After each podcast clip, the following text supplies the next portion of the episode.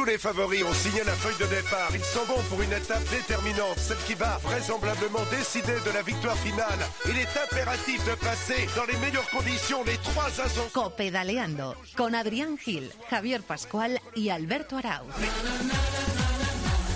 Hola, ¿qué tal? Muy buenas, bienvenidos una semana más a Copedaleando, donde estamos muy felices de saludar y dar la bienvenida a todos los amantes de este maravilloso mundo que es el ciclismo. Venimos de vivir una semana apasionante en la Volta a Cataluña con un Alejandro Valverde estratosférico. 3 victorias de etapa, se ha llevado la general, ha arrasado con todo el murciano, también un gran Contador y sobre todo un Marc Soler que ha sorprendido a propios extraños y que es a buen seguro el futuro de nuestro ciclismo. Pero sin solución de continuidad, ya tenemos a la vuelta de la esquina las clásicas del pavé. El domingo el Tour de Flandes, la próxima semana la París-Roubaix. Esto no para, luego el tríptico de las Ardenas y aquí estamos encantadísimos de contarles todas las novedades. Hoy, sin Adrián Gil, que está recuperándose en casa de una pequeña enfermedad, al que le mandamos un abrazo fuerte, tengo el enorme placer de saludar a mi hermano Javier Pascual. ¿Cómo estás, Pascu? Hola, Albert, muy buenas. Yo también le mando un saludo a Adrián Gil, que bueno, ahí está un poquito pachuchillo el hombre, pero bueno, que estará aquí ya próximamente también para dar caña con su mountain bike, sobre todo. Y tú, Pascu, como valverdista reconocido sí, y de pro, supongo que impresionado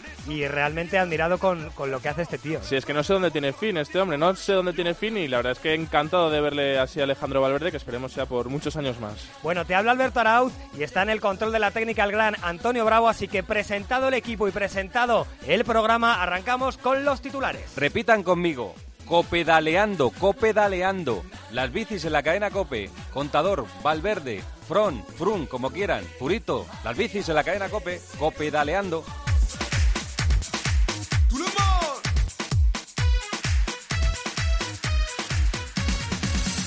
Y arrancamos los titulares de hoy con la maravillosa Volta a Cataluña que finalizó el pasado domingo, en la que asistimos a un salvaje Alejandro Valverde que arrasó con todo lo que se le ponía por delante, Pascu. El ciclista murciano dominó la carrera de principio a fin, se llevó la general, 3 etapas y la general de la montaña. El propio Valverde se mostró sorprendido consigo mismo en los micrófonos del partidazo con Juanma Castaño. Empecé muy bien en Andalucía y bueno, ahora aquí en Cataluña, pues eso, sabía que tenía un buen estado de forma, pero no tan bueno. La verdad que ha sido increíble. Por su parte, Alberto Contador volvió a tener que conformarse con otro segundo puesto, aunque esta vez con más diferencia respecto al vencedor. El madrileño finalizó a 1 minuto y 3 segundos de Valverde en una Volta en la que comenzó cediendo bastante tiempo en la contrarreloj por equipos. A Alberto se le volvió a resistir también su primera victoria con el equipo Trek, pero se mostraba satisfecho con su rendimiento en Cataluña. Estoy contento con el rendimiento que estoy teniendo, sí que es verdad que son ya muchísimos segundos puestos los que llevo todo este principio de temporada, pero prefiero tener segundos puestos y encontrarme bien físicamente que conseguir victorias y quizá tener el mismo nivel, ¿no? Entonces, bueno, yo creo que las victorias al final, un poquito antes y un poquito después llegarán. Estamos bien colocados en el ranking UCI World Tour, también es importante para el equipo y bueno, vamos a ver. Como ya hiciera en la París-Niza, en la Volta vimos de nuevo un espléndido Marc Soler que parece garantizar el futuro de nuestro ciclismo. El corredor catalán concluyó tercero en la general y se llevó el maillot de mejor joven. A sus 23 años es ya uno de los mejores escuderos para Valverde y Nairo Quintana y el propio ciclista murciano afirmó que es un futuro ganador de grandes vueltas. Chris Froome en su primera carrera en Europa de la temporada mostró un rendimiento con luces y sombras. El británico del Sky comenzó la carrera de manera sensacional, situándose segundo en la general y siendo el único que inquietaba la supremacía de Valverde. Sin embargo, un error de concentración le hizo perder en la quinta etapa la friolera de 26 minutos y dijo adiós a cualquier posibilidad de victoria. La carrera estuvo envuelta en la polémica tras la sanción de 1 minuto al equipo Movistar durante la contrarreloj por equipos. El motivo fueron unos supuestos empujones por parte de José Joaquín Rojas a un par de compañeros denunciados por el equipo BMC. Con un día de retraso, los comisarios de la UCI sancionaron al equipo Movistar, otorgando la victoria en la crono al BMC. Así contaba lo sucedido Alejandro Valverde en el pateazo de Cope. La reclamación esta y la actitud del BMC, ¿a lo mejor te ayudó todavía a ti más a tener más veneno en el cuerpo? Pues a lo mejor un poquito más de rabia sí que teníamos todos.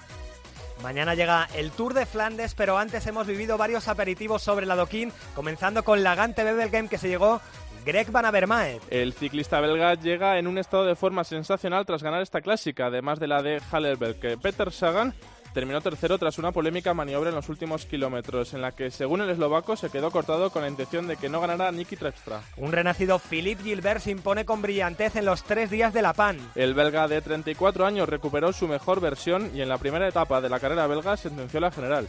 Gilbert presentó así su candidatura al Tour de Flandes de este domingo. Un Tour de Flandes en el que Peter Sagan y Greg Van Avermaet son los grandes favoritos, en el que viviremos la penúltima carrera de Tom Boonen como profesional y en la que Pascu también habrá un español que quiere hacernos soñar. Sí, Alberto, se trata de Imanol Erviti, quien tras su soberbia actuación sobre los adoquines la temporada pasada llega con toda la ilusión de al menos tratar de estar cerca del 7º puesto que consiguió hace un año. El próximo lunes arranca una nueva edición de la apasionante Vuelta al País Vasco. Y lo hará con Alejandro Valverde y Alberto Contador como principales candidatos a la victoria final en una carrera espectacular, con Sergio Henao, Alaphilippe, Bardet como principales rivales de los nuestros. Y esta semana hemos conocido cuáles serán los 4 equipos invitados para la próxima edición de la Vuelta Ciclista a España. Serán el Español Caja Rural, el Cofidis, el conjunto colombiano del Manzana Postobón y por último los irlandeses del Aqua Blue Sport. Y seguimos, Pascu, sumando seguidores, ya somos casi 7.000, nos faltan 9 seguidores para llegar a los 7.000, estamos encantados y agradecidísimos del cariño que nos dais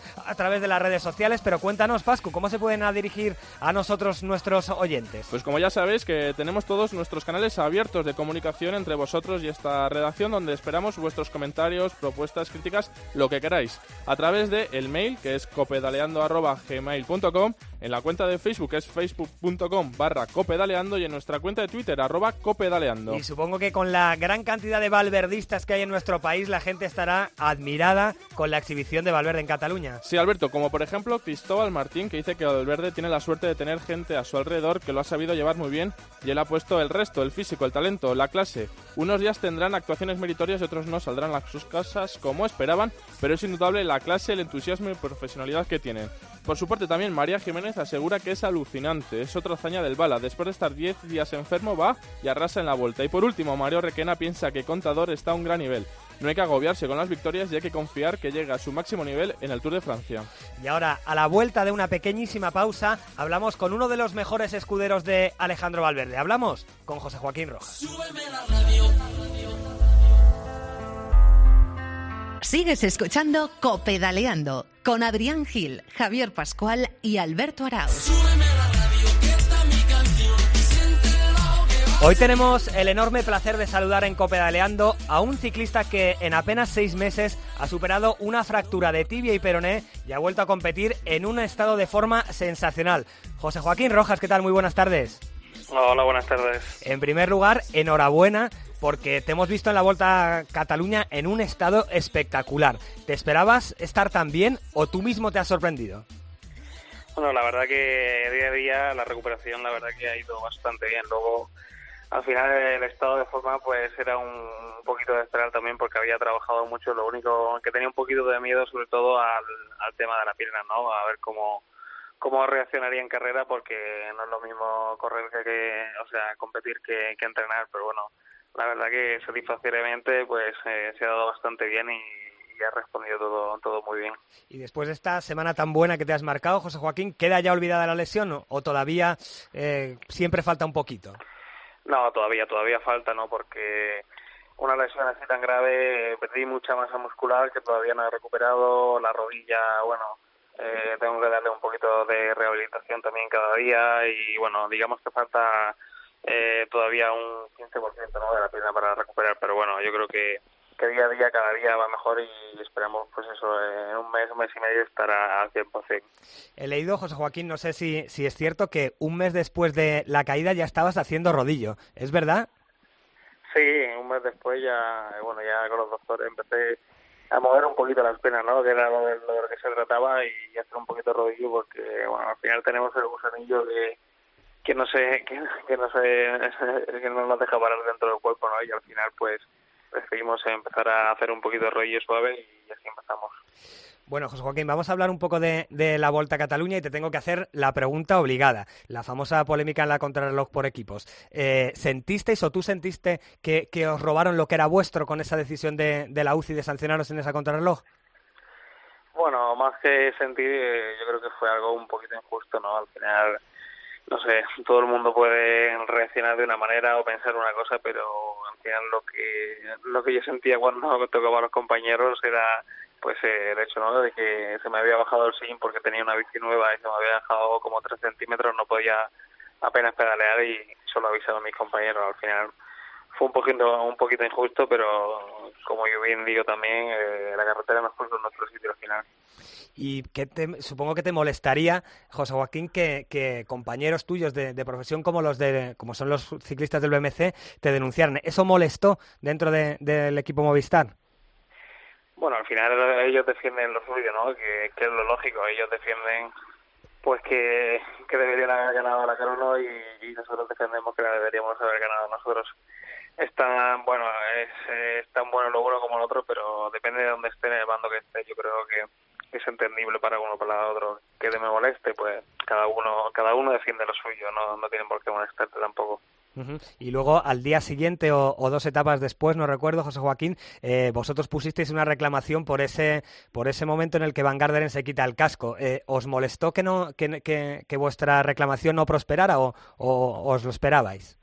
No, en realidad, tampoco fue, nosotros no íbamos con la intención de que lo echaran de carrera, ni mucho menos, solo que lo único que queríamos hacer ver a la gente es que si las reglas se cumplían al 100%, tendría que ser al 100% para todo. No pretendíamos que lo echaran ni mucho menos, solo que tuvieran en cuenta eso, ¿no? Que siempre hay un límite, que también se pueden tolerar cosas, tolerar no, sino muchos puntos de vista que tú las normas las puedes, digamos, agenciar de una manera o de otra, ¿no? Y si somos tan estrictos, pues en este caso a Van Garderen lo tenía que haber echado, cosa que no hubiese sido justo, igual que lo nuestro tampoco fue justo, pero solo era para que tuvieran un poco en cuenta de que si se cumple la norma al 100%, quedaríamos cada carrera o quedarían 20 o 30 corredores al final de vuelta.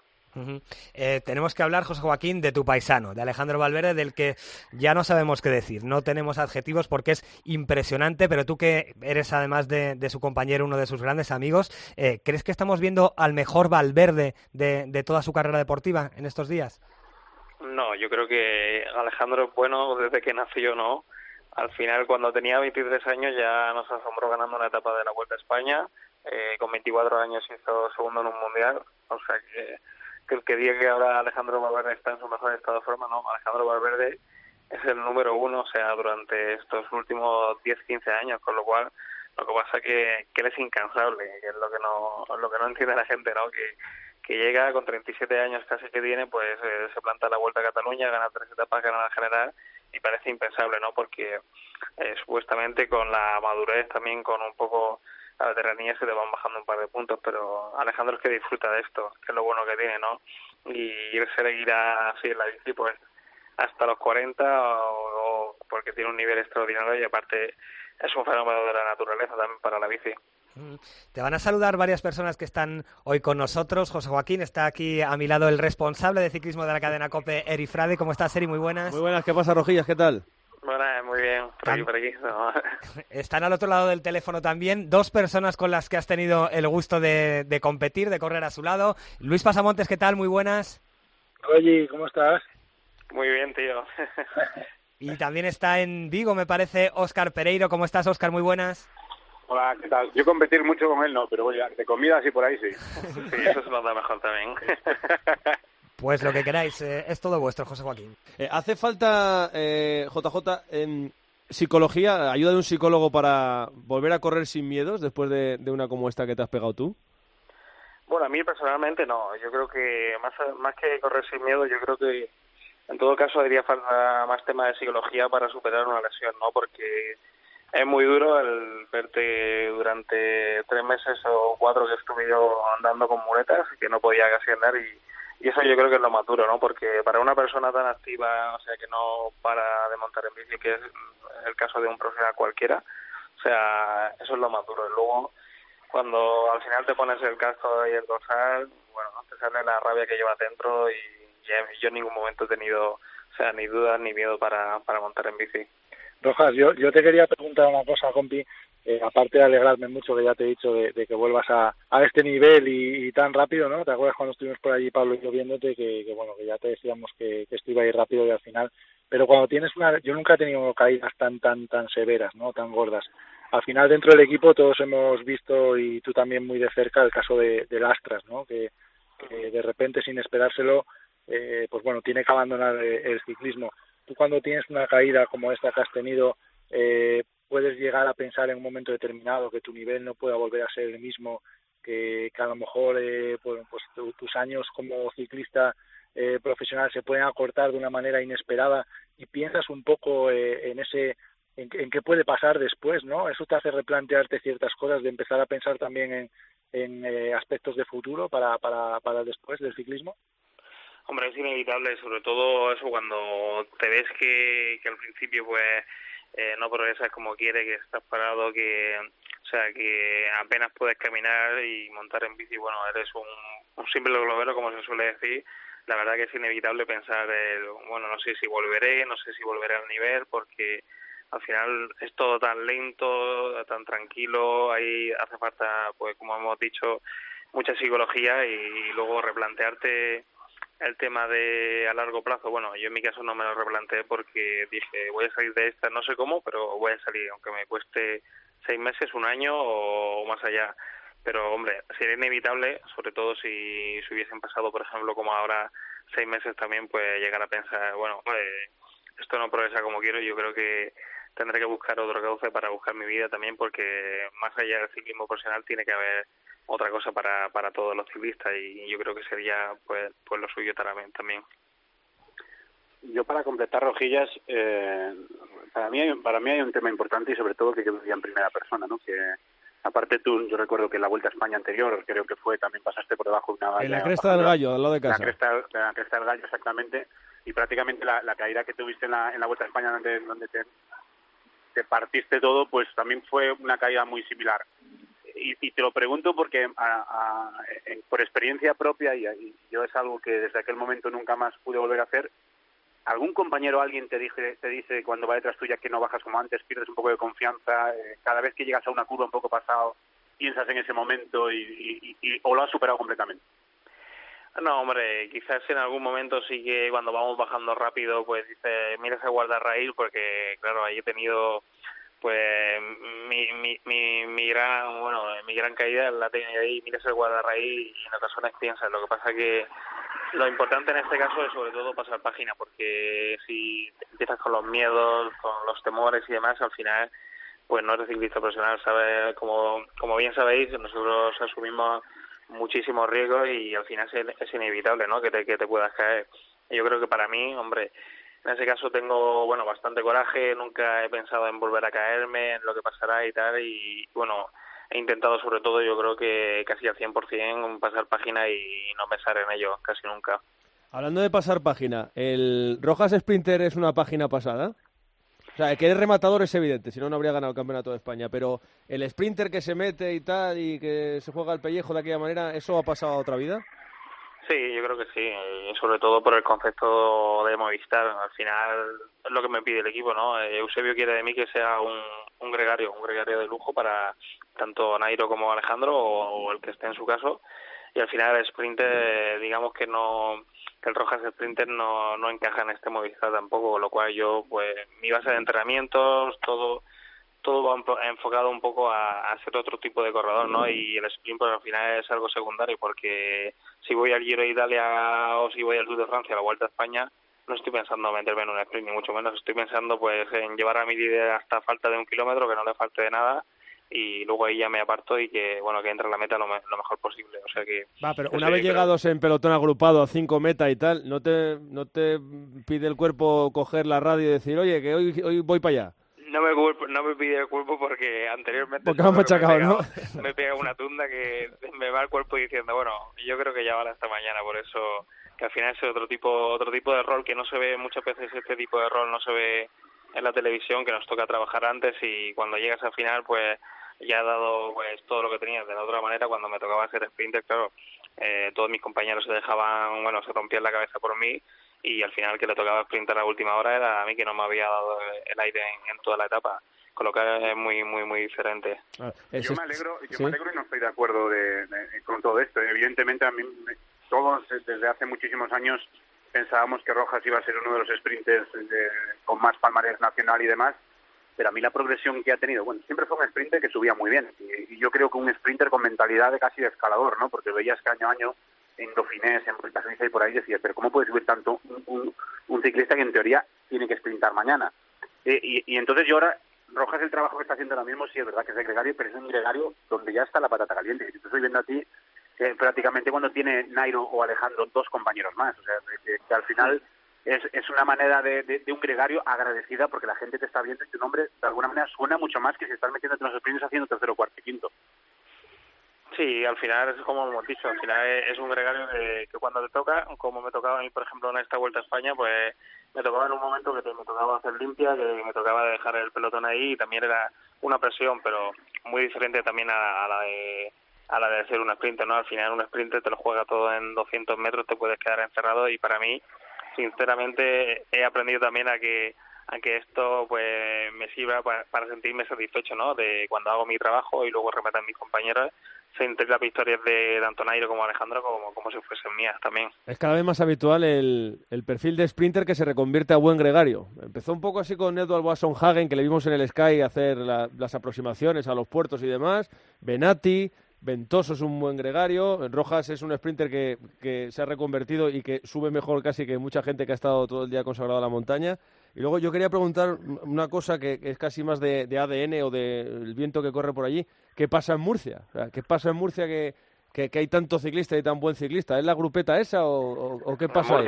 En Murcia, Eric, son los melocotones, que tanto Pasamontes como Pereiro lo han probado. Y yo... Vaya cajas, ¿eh? Vaya cajas que llevas a los campeonatos. Al final te da una potencia que eso no lo tiene nadie. Bueno, al final yo creo que es el clima también.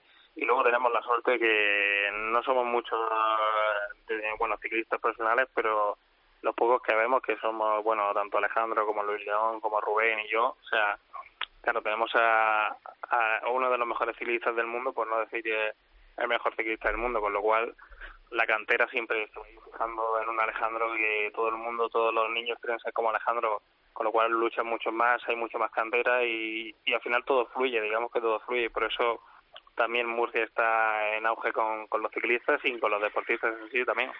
Mira, casualidades de la vida, en el momento que estamos grabando este programa, que ustedes pueden escuchar a cualquier hora a través de cope.es, estamos viendo imágenes de protecciones para guardarraíles, para que ponía ahí el faldón que a partir de 25 kilómetros por hora se puede producir una amputación en un choque contra un guardarraíl. Para motoristas y para ciclistas, que todo lo que sea protección y todo lo que se pueda hacer en ese sentido, pues mejor que mejor. Sí, sería bueno y muy importante. Y José Joaquín, viendo lo bien que estás, lo bien que has estado en Cataluña, ¿cómo te planteas la temporada? ¿Dónde te vamos a ver? ¿En qué gran vuelta? ¿En el Giro? ¿En la Vuelta? ¿En el Tour? Bueno, en principio, viendo, bueno, como hemos evolucionado y tal, a mí siempre me ha gustado desde el año pasado que corrí el Giro de Italia. Yo creo que lo más seguro que haga el Giro de Italia y repita calendario como el año pasado, el Giro de Italia y Vuelta a España, ¿no? Para estar en el Giro con Nairo y en la Vuelta con Alejandro para ayudarlo, para intentar la victoria.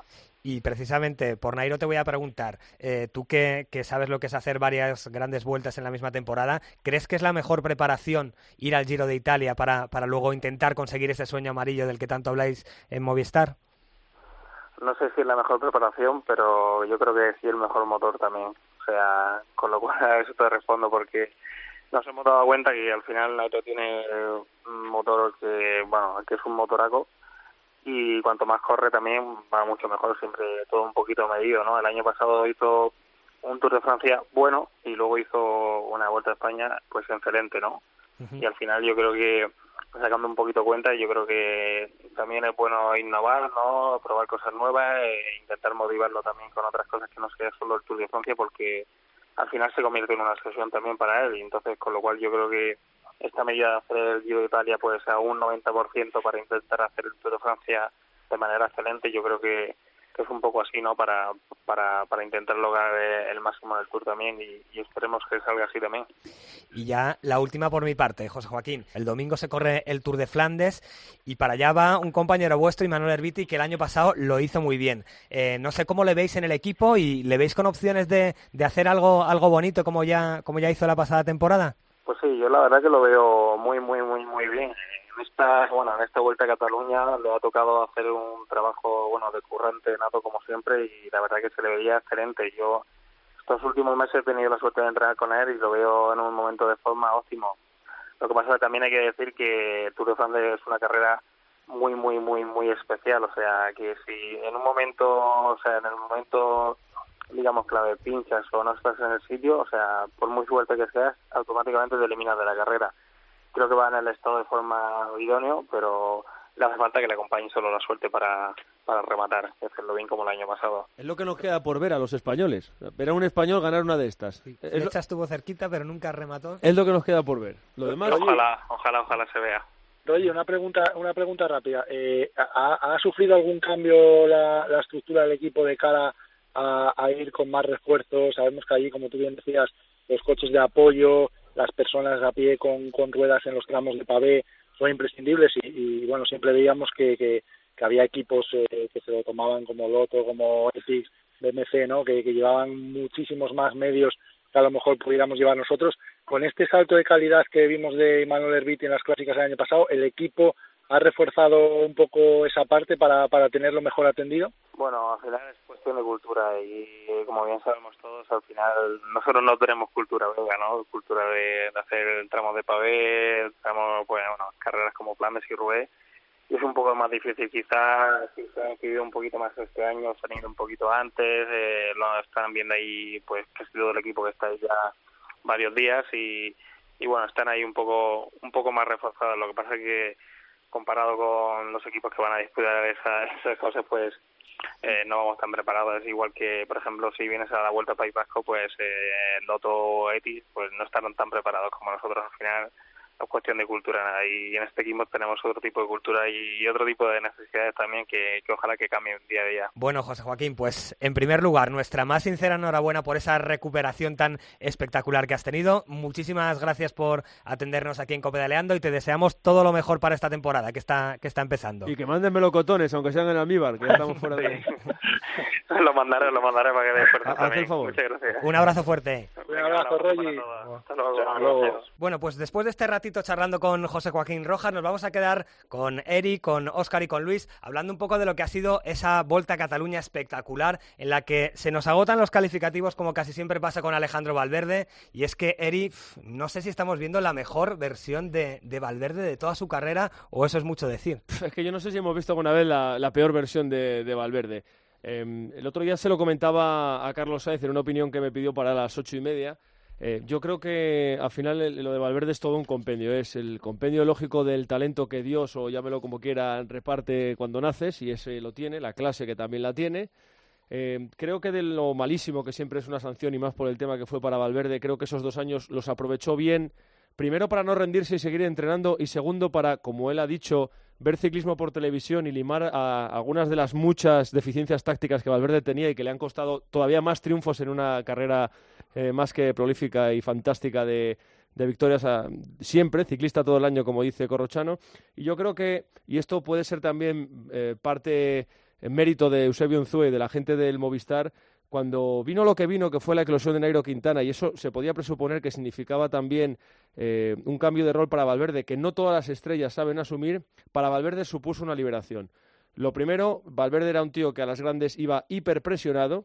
Yo creo que él mismo pensaba que no era un tío de 3 semanas, por mucho que tenga una Vuelta a España en el haber en el año 2009, él se veía que no era ni un tío Tour ni un tío de 3 semanas, o que si era un tío de 3 semanas no era un tío Tour, y eso le tensionaba demasiado y le hacía cargar con mucha presión, pero también era lógico que el equipo vendiese a Valverde como un hombre de 3 semanas, porque cuando tú presentas el dossier a una casa, tienes que presentar que eres un candidato a ganar el Tour de Francia, en aquel tiempo con Cas de Parny.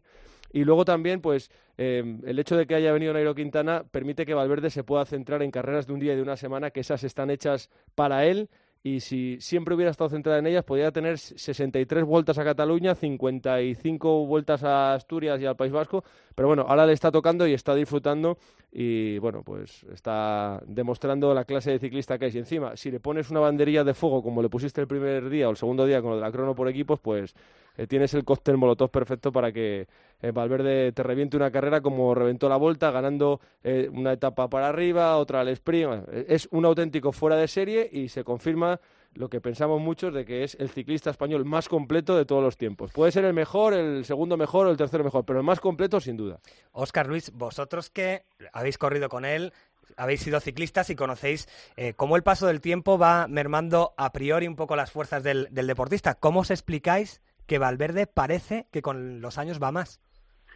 Pues yo creo, sinceramente, diciéndose mis apellidos, Alejandro Valverde. Es que es muy difícil de explicar, de entender. Probablemente Heri lo descifró todo muy bien. Yo creo que ese cambio generacional que en el equipo Movistar, con el liderazgo de Nairo Quintana, hizo que Valverde de alguna manera se liberase un poco de ser, entre comillas, el que tuviera que sacar las castañas del fuego en las grandes citas del equipo Movistar, y esa liberación hace que ahora mismo corra sin ningún tipo de presión. A mí lo que más me sorprende, y es algo complicado porque tanto Luis como yo, que hemos corrido con él y hemos trabajado para él y demás, Alejandro pecaba muchas veces de esos fallos técnicos, de arrancar tarde, de frenar si no confiar en sí mismo muchas veces cuando podía tener la victoria en la mano. Y yo ahora mismo veo que lee la carrera como nadie. O sea, para mí la evolución de Alejandro a nivel físico siempre fue así. Siempre fue muy bueno, buenísimo, y ahora probablemente sin esa presión gana donde y cuando quiere. Pero a nivel táctico, es que el Alejandro de hace 8 o 9 años al de ahora es que hay un máster de lo que es correr en cada carrera. Y Luis, sí, yo estoy de acuerdo, ¿no? Y además se lo ha visto también a nivel personal, pues en las entrevistas y demás. Creo que lo comentaba Heri en una ocasión, ¿no? Se le ve de una manera distinta, mucho más sereno y como todos sabemos, ¿no? Pues en muchas ocasiones fue capaz de lo peor y de lo mejor, ¿no? De fallos, de despistes. Es a veces lo que decimos, que estos campeones pues son especiales, ¿no? Y él también lo era, y eso ha ido cambiando con el paso del tiempo. Purito, yo recuerdo que Purito era un corredor que a él siempre le gustaba porque le manejaba, le decía cuando tenía que estar un poco más atento, y Purito para eso, para leer la carrera, era incluso más hábil, ¿no? Pero Alejandro ha ido madurando y ahora pues está teniendo estos años ya, pues no sé si sabemos en su final de carrera, que en teoría sí, pero a este paso va a poder estar ahí hasta que quiera, ¿no? Porque está demostrando un nivel espectacular y bueno, pues a seguir disfrutando de él. Nuestro otro gran ciclista en vueltas por etapas es Alberto Contador, y esto ya es una opinión mía personal, pero a Contador quizá sí que estamos observando que la edad le está restando un puntito y que ya le cuesta estar un poquito más a la altura de los mejores. ¿Estáis de acuerdo conmigo, Luis, Heri, Óscar, o creéis que Alberto todavía está para luchar y para en el próximo Tour de Francia discutirle la victoria a los Froome, Nairo y compañía? Discutirla yo creo que la va a discutir, pero él yo creo que tiene que apoyarse casi más en el factor sorpresa, en el factor táctico, que en el mano a mano. O sea, me da la sensación de que todo lo que haga Contador tiene que ser muy de lejos y en un día de locura tipo al de la Vuelta a España del año pasado cuando fuera de control, o el día de Fuente D, y eso no siempre te sale. Pero ahora mismo parece que está un peldaño por debajo, bien por la edad o bien porque los que vienen mejor. Yo creo que al final se junta un poquito todo. Y también hay que ver a Contador con un equipo. Es que lleva mucho tiempo sin tener un equipo. Un equipo, entiéndase como equipo, pues 7 u 8, en función del año que sea, que te van a ayudar en todos los terrenos. Y yo creo que ahora hay que verle con un equipo. Hay que verle con un equipo y hay que verle con un poquito menos de mala suerte, si es por mala suerte por lo que te caes, que a lo mejor puede ser por otro tipo de factores. Yo creo que está ahí, que igual no está en el mismo escalón de favoritos que Froome o que Quintana, para ganar una grande, pero que si le dan vida y le dan carrete, pues ahí va a estar dando por saco como lo dio el año pasado en la Vuelta a España, sin estar bien. Un corredor como el que... ¿Cuál fue la peor clasificación en la Gran Vuelta que terminó? ¿Cuarto o quinto? Yo es que no recuerdo, Alberto. Sexto, aquella del Galibier, ¿no? Sí, yo creo. Del ataque... Sí, bueno, pero que estamos hablando de un corredor que lleva muchísimos años, desde el año prácticamente 2000... 7 disputando grandes vueltas a un nivel muy grande, muy grande, muy grande. Yo sinceramente, Alberto ahora mismo estamos en el mes de abril. Normalmente él ahora aquí haría un pico de forma como otros años, ganando en Algarve tal y cual. Pero es que si lo vemos, está haciendo segundo en París-Niza, segundo en la Volta a Cataluña también. O sea, yo el nivel de forma lo muy bueno, porque si vamos a comparar los grandes rivales, lo ha hecho porque Froome en cuanto a clasificación general, etcétera, etcétera, etcétera. Pero sí que es cierto que yo lo que vi el año pasado en el Tour de Francia yo creo que Froome está un punto por encima de todos los rivales a batir, y yo estoy convencido de que Alberto va a estar en la pomada para ganar el Tour, que no tiene ese ataque brutal que tenía antes de mantener durante kilómetros esos vatios máximos que le permitían irse a la gente. Sí, su manera de correr va a hacer que todo el pelotón o todos los grandes favoritos lo van a tener en cuenta siempre en la salida. Yo de verdad, las veces que he hablado con él, él está confiado que si está corriendo en bicicletas porque cree que tienen otro Tour en las piernas. O sea que vamos a darle también ese chance. Injusto, injusto es el ciclismo que como decías, ¿no? Los buenos puestos que ha hecho y parece que ha bajado, ¿no? Y no se baja, lo que no se baja es del podio, pero al final el importante es el que gana, ¿no? Y el que hablamos de él. Alberto está claro que no está en el momento que estaba hace unos años, que pues esas arrancadas que hacía, que eran nadie podía seguir, ¿no? Y ahora pues está un poco más atrás, pero bueno, yo creo que Pantano y Molema pueden ser dos hombres importantes. Ya hemos visto a Pantano que hace de encendedor de mecha y además muy muy a su estilo, y bueno, vamos a vivir espectáculo porque al no estar al mismo nivel siempre va a tener que estar jugando al ataque, y bueno, pues, sin olvidarnos que está haciendo las cosas bien, que ha bajado un poco el pistón, pero que las cosas le están saliendo bien y que sigue estando a un grandísimo nivel. Estamos viendo unos espectáculos ciclistas fantásticos en este arranque de temporada. Yo no recuerdo una temporada que haya arrancado con tantísimo espectáculo, con tan poco GPS. Espero que en esta era de tanto vatio y demás, que hay que utilizarlo, lógicamente son avances que hay que utilizar para el entrenamiento de cada uno, pero que la gente se dé cuenta de que con los intangibles, con no sé cómo llamarlo, con el día que tengas, con las piernas que tengas, con el factor sorpresa puedes ganar carreras. Con el factor sorpresa, un tal Chris Froome perdió 26 minutos en una etapa de la Volta a Cataluña. Sí. Entonces, aboguemos un poco también por eso. Y la Vuelta a España, por eso te digo que es invencible, no es invencible. ¿Y por dónde no es invencible? Pues por el factor sorpresa, que no es ni la primera vez ni la segunda que al Sky le pasa. Que yo recuerdo en aquel Tour de Francia, no sé si era en la Plan de Belfis o algo así, que pegó una exhibición Froome, la primera que pegó, era la primera llegada en alto, el año de la Piedra de San Martín, el anterior, sí. Pegó una exhibición con Richie Porte, que parecía que Richie Porte estaba haciendo de Froome cuando estaba Wiggins, que estaba como frenándose para sí, no adelantar a su jefe de filas, y al día siguiente pegó un petardazo. Claro, por eso te digo que ese tipo de cosas pues los ciclistas tienen que saber leer, o sea, tienen que ser, aparte de máquinas, tienen que ser humanos en ese sentido de intentar leer la psicología y el lenguaje no verbal de los rivales y buscar esas alianzas, porque a Froome el otro día le cayeron 26 minutos porque estuvo el Trek, estuvo el Movistar, estuvo el Orica también muy interesado en que ese despiste de la primera subida le costara muy caro a Froome, ¿no? Pues en esas hay que moverse y como se traslada este momento de espectáculo, de sentido del espectáculo que están teniendo los pelotones en casi todas las pruebas al Tour de Francia, puede ser increíble lo que vivamos, pero vamos a pasar bien. Yo tengo miedo a que el Tour de Francia, por llamarse Tour de Francia, nos devuelva otra vez a escapada consentida, tecazo a 5 kilómetros, sprint y para casa. Pero ojalá no. Una de las grandes noticias también de este arranque de temporada es la irrupción de Marc Soler, porque venimos hablando desde hace mucho tiempo de que no hay renovación, que no hay ciclistas que puedan emular a los Contador, Valverde, Purito y compañía, pero Luis, Óscar, yo creo que Marc Soler, por lo que ha demostrado en estas primeras dos carreras, sobre todo en París-Niza y también en, ¿cuál ha sido la última? En la Volta a Cataluña, ha estado espectacular y el propio Valverde ha dicho que le ve como un futuro ganador de grandes vueltas, no sé cómo lo veis vosotros.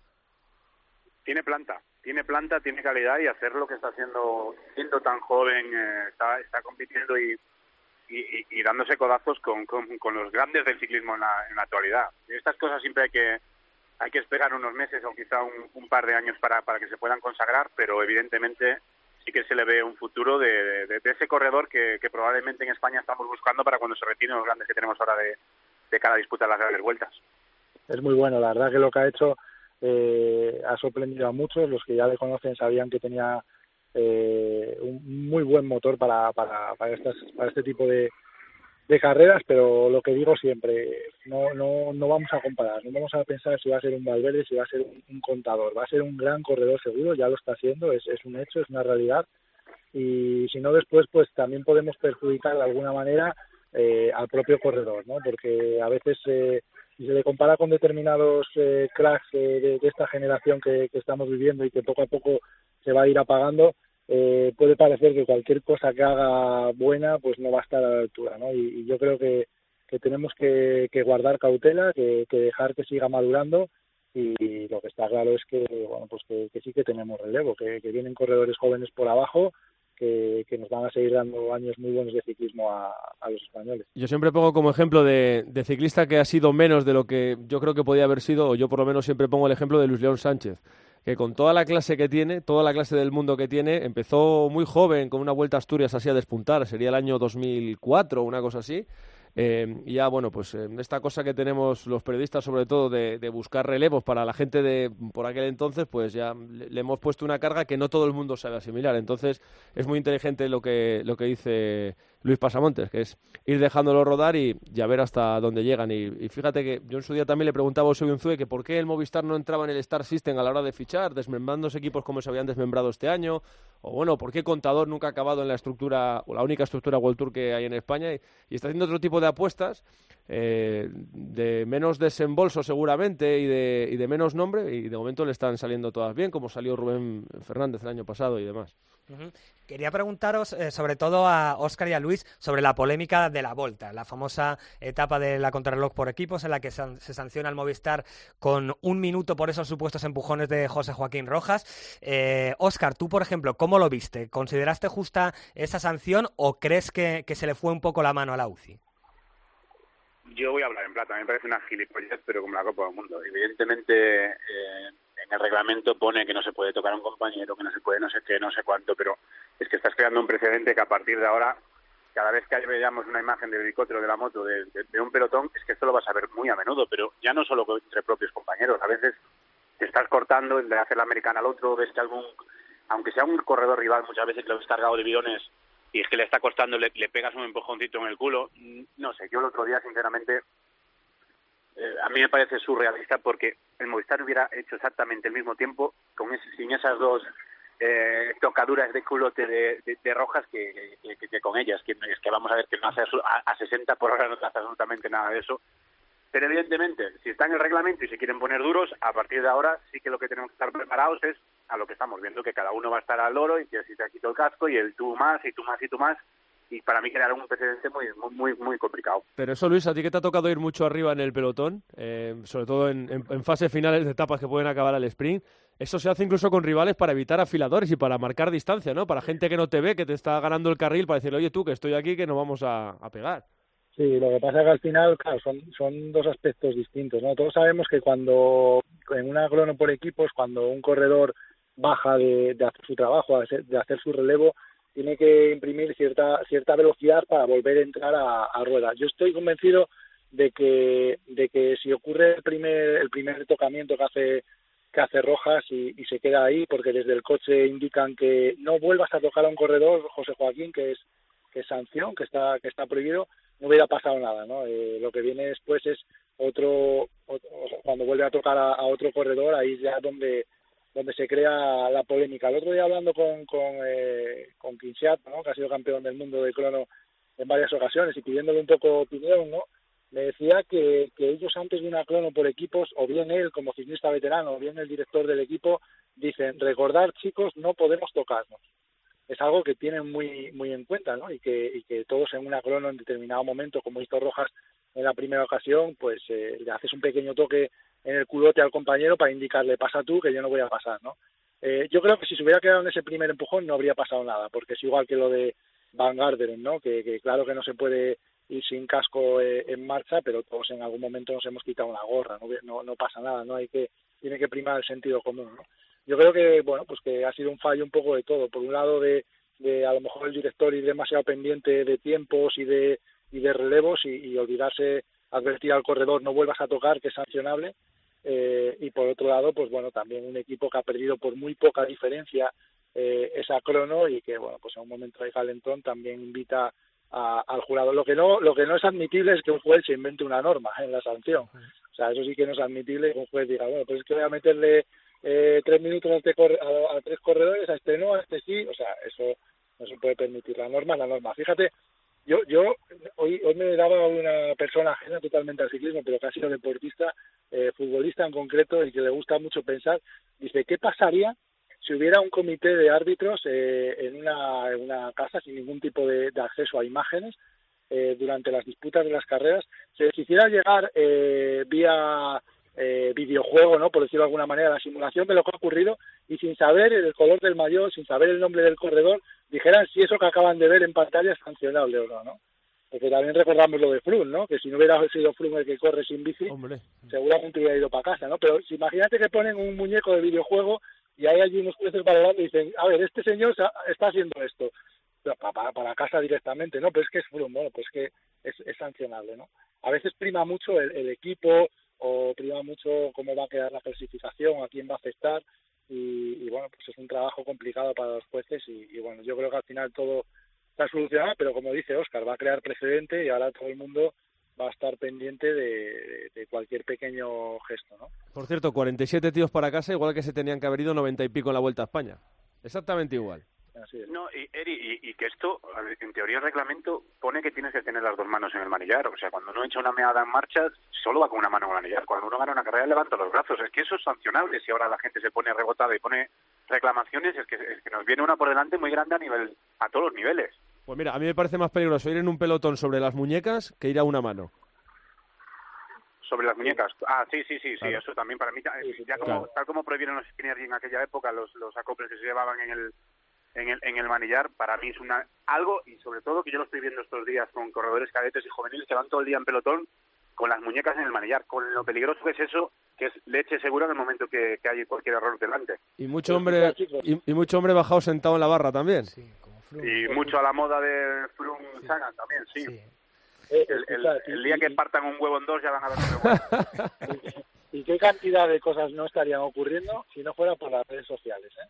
O sea, vosotros os imagináis, sin redes sociales, muchas de estas cosas y de estas cosas que se están sancionando no ocurrirían. Yo recuerdo, no sé, creo que fue Richie Porte el que le cedió la rueda a un corredor de Orica, ¿no?, durante el Giro, ¿os acordáis? Que era un corredor de otro equipo y que puso en sus redes sociales, llega al autobús Richie Porte, gracias por haberme dejado la rueda, amigo, y por ese tuit le sancionó el juez, ¿no? Y yo creo que por todas estas cosas también, pues, ocurre, ¿no? Pues que ahora se puede comentar todo en el minuto uno en una red social a la que todo el mundo tiene acceso. Y ya la última. Pasado mañana tenemos el Tour de Flandes, primera gran clásica de la Doquín. A priori, y si nos preguntan, quizá hace 2-3 semanas parecía Peter Sagan el grandísimo favorito y que casi no tenía rival, pero le ha mojado la oreja a Van Avermaet en las últimas carreras y no sé, parece que la cosa llega un poquitín más igualada. No sé cómo lo veis vosotros. Yo veo a Sagan para Flandes. El otro día creo que era la última que le ganó Van Avermaet. Gante-Wevelgem, ¿no? La Gante-Wevelgem, sí. Yo creo que ahí Sagan pecó un poco de sobrado, ¿no? De intentar cortar a Testra, que yo creo que estaba haciendo un trabajo perfecto, pero detrás venían dos compañeros de equipo y a él no le interesaba tirar sabiendo que eran más rápidos que él. Intentó cortarlos y decir, bueno, les dejo 10 segunditos, arranco atrás y empalmo yo solo. Y le salió el tiro por la culata, pero yo le sigo viendo fortísimo a Sagan y que no es un corredor que si hablamos de Alejandro Valverde, que es ciclista todo el año, es que se disputa todas las carreras del año, porque en el Tour y las carreras por etapas que corre también está disputando. O sea que yo le veo súper favorito a Sagan para Flandes. Luis, ¿tú?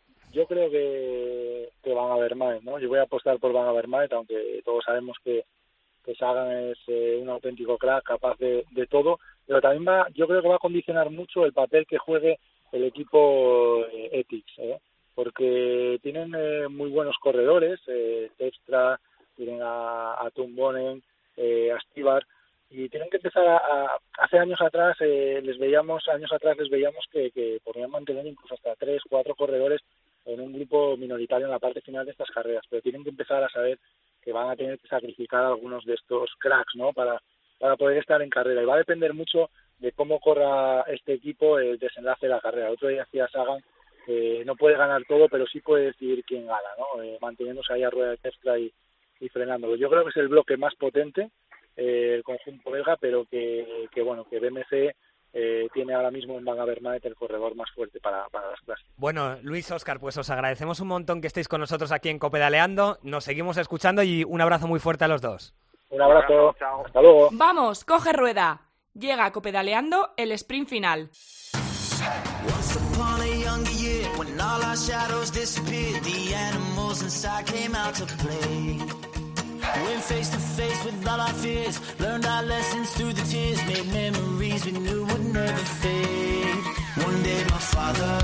Y arrancamos el sprint final con una nueva edición del Gran Premio Miguel Indurain, Pascu. Sí, el 19º Gran Premio Miguel Indurain se disputará este sábado sobre 186 kilómetros con salida en Estella y llegada en esta misma localidad navarra con la subida a la Basílica Nuestra Señora del Puy. La Jamón Bike se estrena este sábado en el Open de España Ultramaratón. Se trata de la sexta edición de la Jamón Bike que se celebrará el sábado 1 y el domingo 2 en Calamocha, Teruel. El primer día será sobre un recorrido de 142 kilómetros y 2.500 metros de desnivel acumulado, y el domingo se podrá afrontar la etapa maratón de 63 kilómetros y 1.500 metros de desnivel. Este sábado se pone fin a la Copa de España de Pista. El velódromo de Anoeta será escenario de la tercera y última manga de la Copa de España de Pista con un emocionante desenlace, ya que las tres primeras selecciones se encuentran en una horquilla de apenas 3 puntos. Igualmente están por decidir los títulos individuales en las 10 categorías. Todo listo para el arranque de la Copa de España Cofidis de Féminas 2017. Será este domingo con el segundo trofeo Villa de Noja. El calendario volverá a estar integrado por 9 pruebas, incluye 2 nuevas como son las de Alcobendas y Caspe,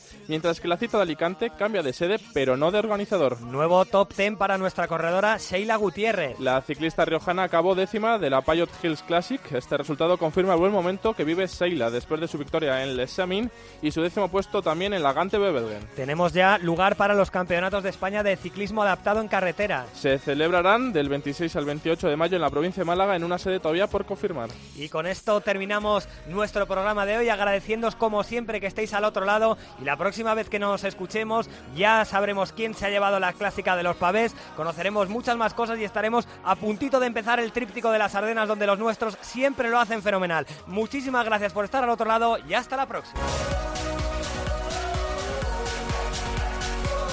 Copedaleando con Adrián Gil, Javier Pascual y Alberto Arau.